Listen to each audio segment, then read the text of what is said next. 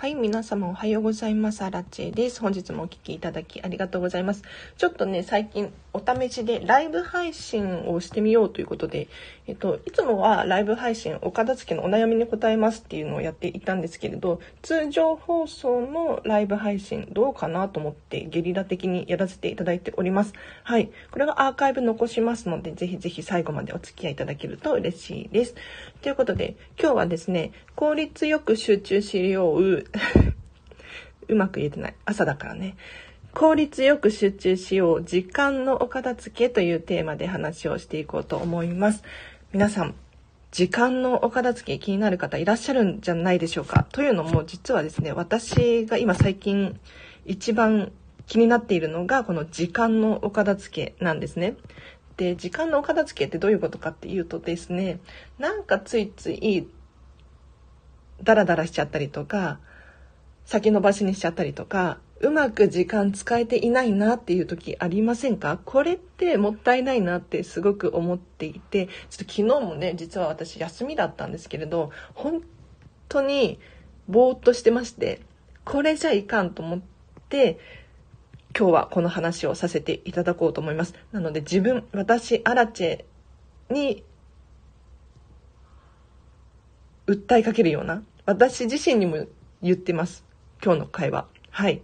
ということで、今日は時間のお片付けについて話をしていこうと思います。でまず、ゴールデンタイムを利用するっていうのと、お片付けをすると時間が増えるよ。で、最後、環境を整えましょうっていうテーマで話を進めていこうと思います。あ、星野キーさんありがとうございます。ちょっと突然、ゲリラ的にお片付けの話をしております。あありがとうございます。アミさん、おはようということで嬉しい。ありがとうございます。おはようございます。はい。えっ、ー、と、まず一つ目、ゴールデンタイム利用しましょう。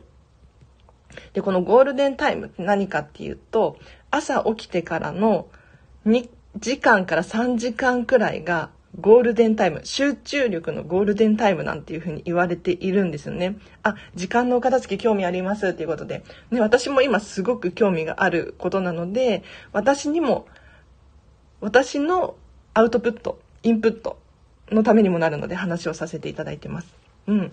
で朝起きてからの2時間から3時間がこの集中力のゴールデンタイムなんていうふうに言われているんですね。なので、この時間に1日、今日一日のやりたいことっていうのを持ってくると、すごく効率よく仕事をすることができるんですね。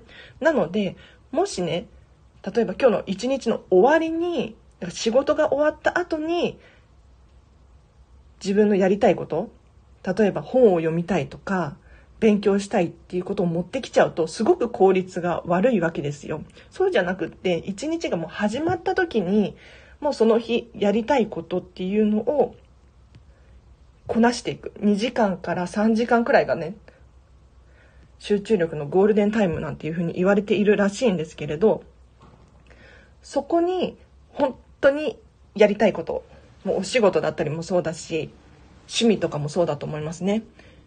この時間にぶつけてください。うん。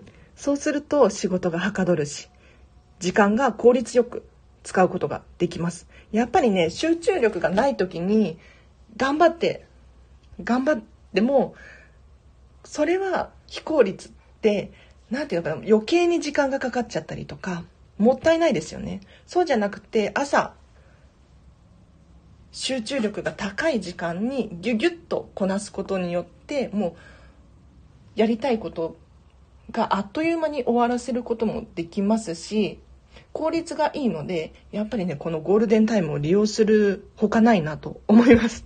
うん。で今日のポイント2つ目お片付けをすると時間が増えるっていうことについて話をさせてください。で、私はですね、見習いこんまり流片付けコンサルタントなんですね。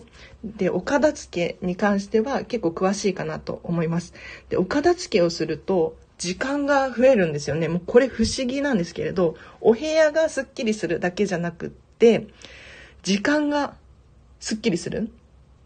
で、これ皆さんも心当たりあると思うんですけれど、やっぱりお掃除するとか、なんだろう、家事をするときって、部屋が片付いてた方がやりやすいですよね。例えば、床に物がたくさん置いてある状態で掃除機をかけるってなると結構大変なんですけれどそうじゃなくてもう物が何にもなくってすっきりした状態で掃除機をかけるってなるとあっという間に終わると思いますでこれがあちこちで起こってるんですよ例えば料理をする時にキッチンが整っていたらどこに何があるのかしっかり理解することができてパパッと終わらせることができる。うん。さらにそうだな。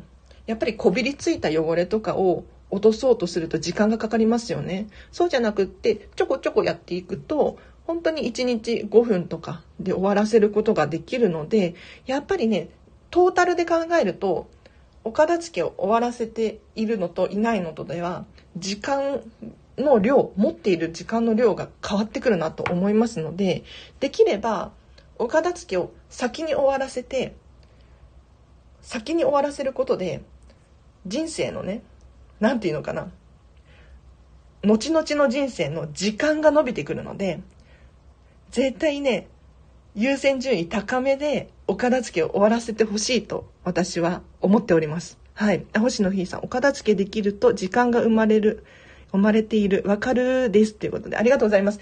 やっぱりね、なんだろう、お片付け、私もね、過去にお片付けが苦手というか、全然できなかった経験があるのでわかるんですけれど、お片付けが終わってると、不思議と時間が余るんですよね。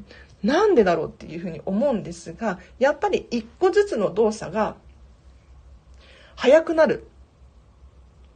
で、これ仕事とかもそうだと思います。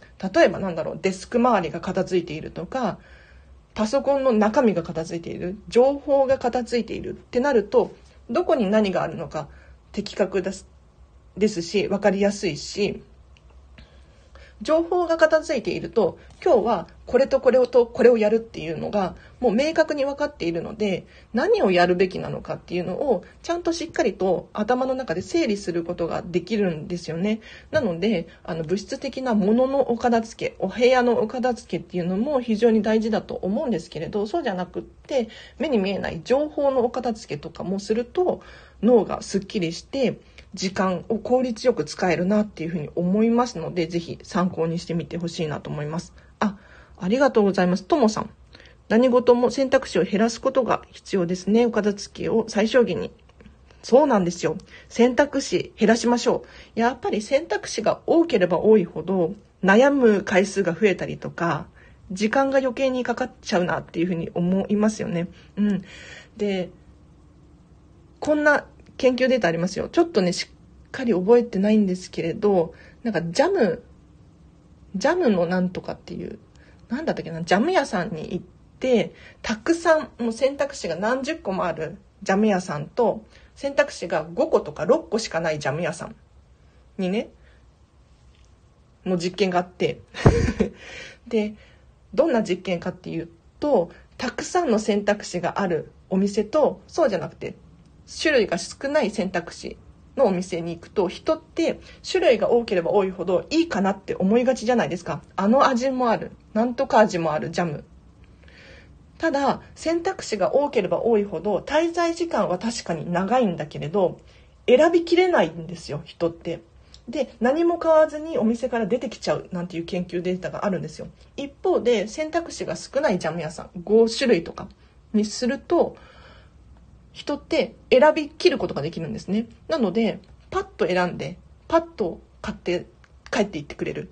そんなデータがあるんですよ。だから、選択肢が多ければいいかって言ったら、一概には言えなくって、選択肢が少ない方が選びきるっていうことでは、すごく役に立つらしいですよ。あ、星野キーさんがあちこち散らがってますが、仕事場のデスクの上だけはスッキリしています。朝のゴールデンタイムはお仕事の大事な部分に当てますということで、素敵。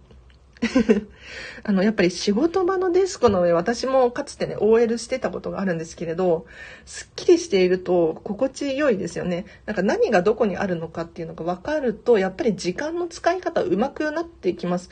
なんか、あの、私もね、時間に関しての本をいろいろ読んだり、岡田付の本を読んだりしている中で、やっぱりね、デスクの上が綺麗な人ほど仕事がうまいっていうことが書かれていることが多いですね。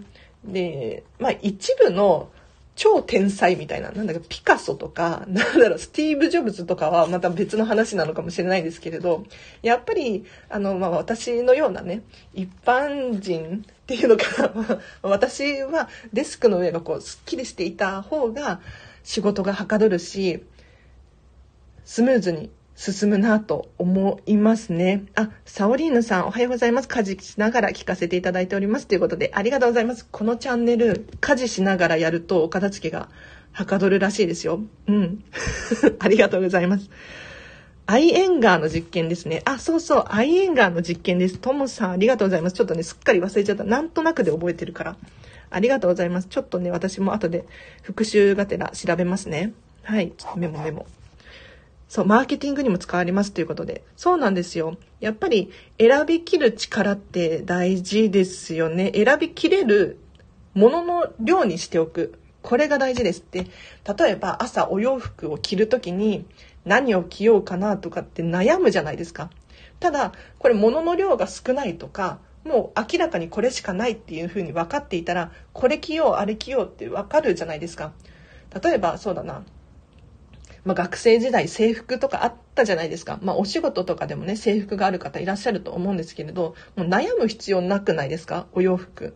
ねそしたら、時間も増えるし、これでいいんだって思えたら、すごく頭もすっきりしてくると思うんですよ。うん。なので、時間の効率の良い使い方ということで、ぜひぜひお片付けをすると、時間が増えるかもしれないので参考にしてみてください。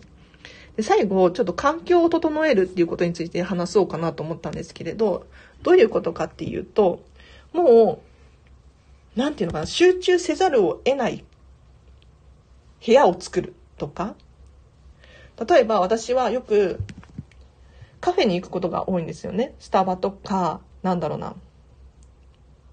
カフェ。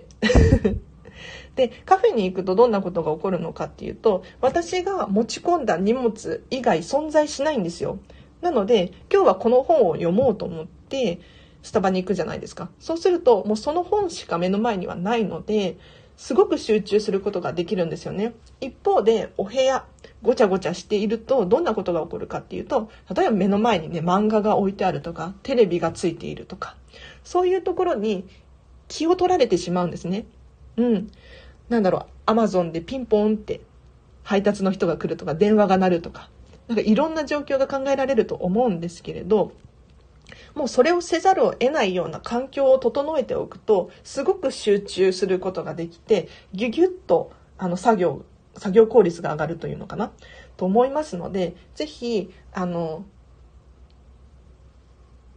部屋の環境を整えたりとか、あとは私今日もうホテルに泊まってるんですよ。ビジネスホテルに泊まってるんですけれど、なんでかっていうともう集中力が上がる、効率が良くなる、時間を買っているっていうイメージですね。はい。まあそんなにあの3000いくらとかのビジネスホテルなんですけれど、うん。そうすることによって、やっぱりね、集中して時間の効率を上げることができるんです。なので、ぜひ環境を整えることも意識していただくと時間が増えるんじゃないかなって思いますね。はい。で、これ、あの、私メンタリスト DAIGO さんが大好きで、D ラボ有料会員なんですけれど、あの、メンタリスト DAIGO さんがよく YouTube でこう動画配信してるじゃないですか。あのお部屋ってもう本当に本しかないですよね。で、大悟さんも言ってるんですけれど、本しかないから本に集中できるっていうふうにおっしゃってるんですよ。だからスマホとかも持ち込まないとか、何にも置かない。そうすることによって、えっ、ー、と、やりたいことだけに目を向けることができる。やっぱりね、人って視界からの情報ってすごく左右されるなって思うんですよね。そう、あ、そう、前にもおっしゃってたラチさんのホテルタイムですね。っていうことで、そう、ホテルタイムいいんですよ。何にもないからね。で、私がやるべき家事っていうのかな、が減るんですよ。なので、集中力が本当に上がる。効率が良くなる。なんか私は普段飲食店でフルで働いているので、時間が欲しいんですね。時間がとにかく欲しくって、例えばもう仕事が終わった後ってもうやる気がないんですよ。やる気がないっていうか、やる気はあるんだけれど、脳がうまく働かないんですね。で、そんな中、えっと、スタンド FM を取ろうとか、お片付けの勉強しようと思っても、なかなかうまくいかなくって、じゃあどうしたらいいのかって言ったら、その他のやるべきことをガクッと減らそうと思ったんですよ。その他のやるべきこと。例えば、なんだろうな、まあ、ホテルに来ると、もうそれしか、私が持ち込んだものしかないわけですよ。それ以外は全部排除されているので、すごく集中することができるんですね。なので、こうして集中力を上げたりとか、うん、なんだろうな、なんか、家にいると、結局、私ミニマリストなんですけれど、あの、物が少ないからといって、やっぱりね、なんていうのかな、ものが気になっちゃうんですよね。うん。なんか、岡田付の本を読もうと思っていても、他の本が気になったりとかしちゃうんですよ。やっぱりね、集中力を高めるには何もない環境いいなと思って。何もない環境というよりかはそれに集中できる環境。例えば仕事職場に行くと仕事集中できると思います。で今在宅で働く方多くいらっしゃると思うんですけれどやっぱりお家で働くのと職場でに行って働くのとでは仕事がはかどるっていう考えでいくと差があるんじゃないかなって思うんですよね。はい。あ、ともさんが同じくメタリスト大悟さん好きで、超集中力が特に勉強になりますね、ということで。ありがとうございます。嬉しい。私も大好きで、ね、超集中力とかも読みました。読みましたっていうか、あの、 Audible で聞いたりしています。うん。そうなんですよ。何の話してましたっけ？なんか、なんか話をしてた気がする。ホテル暮らしもね、なんていうの、週に2回とかで3000円から3500円って決めているんですよ。そしたら、あの、そんなに高くないかなと思っていて、で、今私実家で暮らしているんですよね。で、なんで実家で暮らしているのかっていうと、まあ、このコロナの影響でも何が起こるのかわからなくなっちゃったので、まあ、一時避難しているんですね、実家に。はい。で、ずっと一人暮らしというかシェアハウスに住んでいたんですけれど、今戻ってきた感じです。はい。で、時間の、そう、環境を整えましょうっていう話をさせていただいておりました。えっ、ー、と、そのメンタリスト DAIGO さんのね、あの YouTube のところで本しかない部屋で撮ってるじゃないですか。あれって本当に本に集中できるなって思うんですよ。うん。なので、そんなイメージで皆さんもぜひ、えっ、ー、と、集中したいことがあるので、ある時はですね、環境から整えてみる。仕事に集中したい時はもう仕事に没頭できるような環境づくり。うん、趣味に集中したい時は趣味に没頭できる環境づくりを心がけていただけるといいかなと思います。どうですかね？そう。あと、なんか時間のお片付け。時間のお片付け？うん。って言うと、なんかね、お昼寝がいいとかって、お昼寝。私もたまにお昼寝するんですけれど、なんかね、20分から30分のお昼寝をすると、もう脳、脳が、脳の集中力がまた上がるなんていうふうに言われているんですよね。で、これを取り入れている企業とかもあるらしいんですよ。なので、なんか、お昼ご飯を食べて、ちょっと仕事をして、ぼーっとしてきたなと思った時に、お昼寝を取り入れてみる。そうすると、起きてから、まあ、お昼寝って言っても2から30分くらいがちょうどいいって言われてるんですけれど、お昼寝を取り入れるとその後の集中力がまた再び上がるので時間の効率が良くなります。なのでぜひね取り入れてみていただけるといいかなと思います。あ星野キースさんが。メンタリスト DAIGO さんのあのお部屋ですね。時々にゃんこが乱入。そうそうそう。ね猫ちゃんたちが可愛いんですけれど。あのお部屋はもう本しか置いていないことによって本に集中せざるを得ない部屋らしいんですよ。で、なんかステッパーとか置いてあって、スタンディングデスクとかがあって、だから座っちゃうと人ってダメみたいですね。ダメって、ダメ、ダメなのかな？よくわかんないんですけど、あの、立っていた方が血の巡りがこう良くなって、で、ステッパーとかを踏むことによって、さらに脳に酸素が行き渡るので、集中力だったりとか、なんだろうな、勉強の効率が良くなったりするみたいなんですよ。なので私もね、やっぱりスタンディングデスク欲しいなとか、うん、思ってますね。やっぱりどうにかこうにか、その時間を生み出すことにすごくなんで執着していて、というのも私も普通に働いていますし、やりたいことがあるんですよ。だから時間をどうにかこうにか生み出したくって、で、私的には、なんだろう、お金の価値よりも時間の価値が高いんですよ。わかりますか？あ、そう、猫だけが許されているお部屋ということで、星野金さん。可愛いですよね。なんかあの、時間の価値が私の中ではすごく高くって、今日もこの話をさせていただいているんですけれど、なんかお金って、お金も大事ですけれど、時間って有限で、なんていうのかな。時間ほど欲しいものはない。謎、謎ですね。なんかぱりお金の価値よりも時間の価値が高くて、まあ、私の場合ですけれど時間ってもう限られているっていう非常に思常に思っているんですね。だからどうにかこうにかうまく使いたいしできれば増やしたいって思うんです。じゃあどうしたらいいのかっていうことでいろいろねお片付けとか時間に関する本だったりとかそういうことで研究をしている感じですね。なので今日のおさらいはい、そう、時間は有限なんですよ。なんか、い、なんか、本当に人っていつ何が起こるかわからないですよね。なので、できるだけ時間をうまく使いたいなって思うものなんですよ。まあ私、私はね、思うんですね。はい。ということで今日はですね、時間のお片付けというテーマで話をさせていただきました。また今後、この、こんな感じのテーマで話すことがあるかもしれないんですけれど、はい。今日はですね、ゴールデンタイムを利用するお片付けをすると時間が増えるよ。えっと、環境を整えるといいですよっていう話をさせていただきました。どうでしたか、まあ、ゴールデンタイムちょっと復習がてら話すと、朝起きてからの2時間から3時間が集中力のゴールデンタイムっていうふうに言われているので、この時間に今日やりたいことを全て持ってくると、ギュギュッと集中して時間の効率よく仕事をすることができるので、あっという間に終わらせることができる。で、これを逆に夜とか集中力が低い時間に持ってきてしまうと余計に時間がかかったりとかしちゃうので時間がもったいないんですね。だったら今日はその日もう寝ちゃうとか。で、明日朝起きてからやるとか。その方にした方が効率がいいよなんていうふうに。あ、ともさんがホリエモンの時間革命で時間の大事さを改めて考えることができましたよということで、私この本、本ですかね？ちょっと、後で調べてみますね。ホリエモンの、うん、時間革命。ありがとうございます。はい。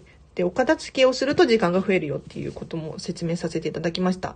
私が見習いこんまり流片付けコンサルタントなので、やっぱりね、私の経験談、経験談から話させていただいてるんですけれど、やっぱりお片付けが終わると、一つずつの家事をする時間とかが本当に短くて済むんですよね。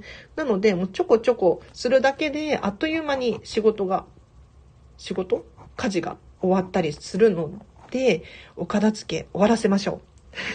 で、最後に環境を整えるっていうのも重要かなと思います。で、どういうことかっていうと、もう集中せざるを得ない環境を作ることによって、時間の効率が良くなる。えっ、ー、と、仕事をせざるを得ないような例えば漫画が置いてあったらやっぱり漫画気になっちゃうじゃないですか。そこでいくら仕事を集中しようと思ってもなかなか難しいと思うんですよ。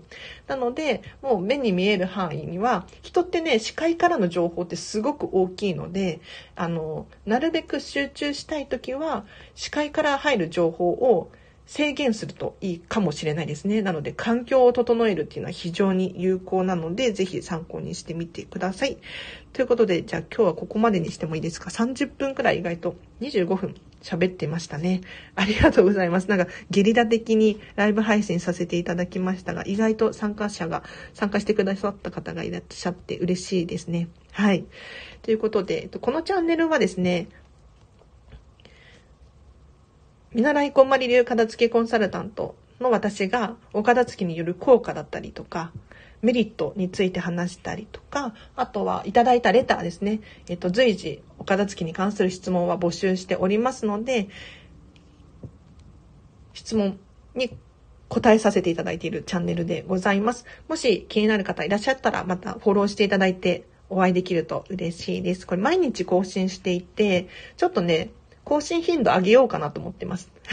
毎日更新して更新頻度上げるって何って思うかもしれないんですけれど、あの、普段は2、30分の放送を1日1回くらいやってたんですけれど、今後5分とかの放送でもいいかなと思っていて、ちょっと頻度を増やす実験をしようかなと思っております。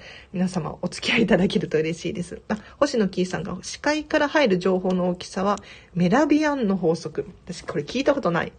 メラビアンの法則っていうんですね。なんとかの法則っていっぱいありますよね。大変覚えることが多くて。情報ありがとうございます。ちょっと後で調べてみますね。はい。やっぱ視界からの情報本当に大きい。なんかいつも、あって、なんかスマホが鳴ってあって思ったりとか、うん。なんか目に見えて、あ、これ気になるみたいな。これもったいないですよね。なんか今やってることに集中すればいいのにってすごく思うので。うん。ということで、なんかダラダラ話しちゃうと、あれなので今日はここまでにします。では皆様今日も8時半、うん、これからお仕事の人とかいらっしゃるんじゃないですか？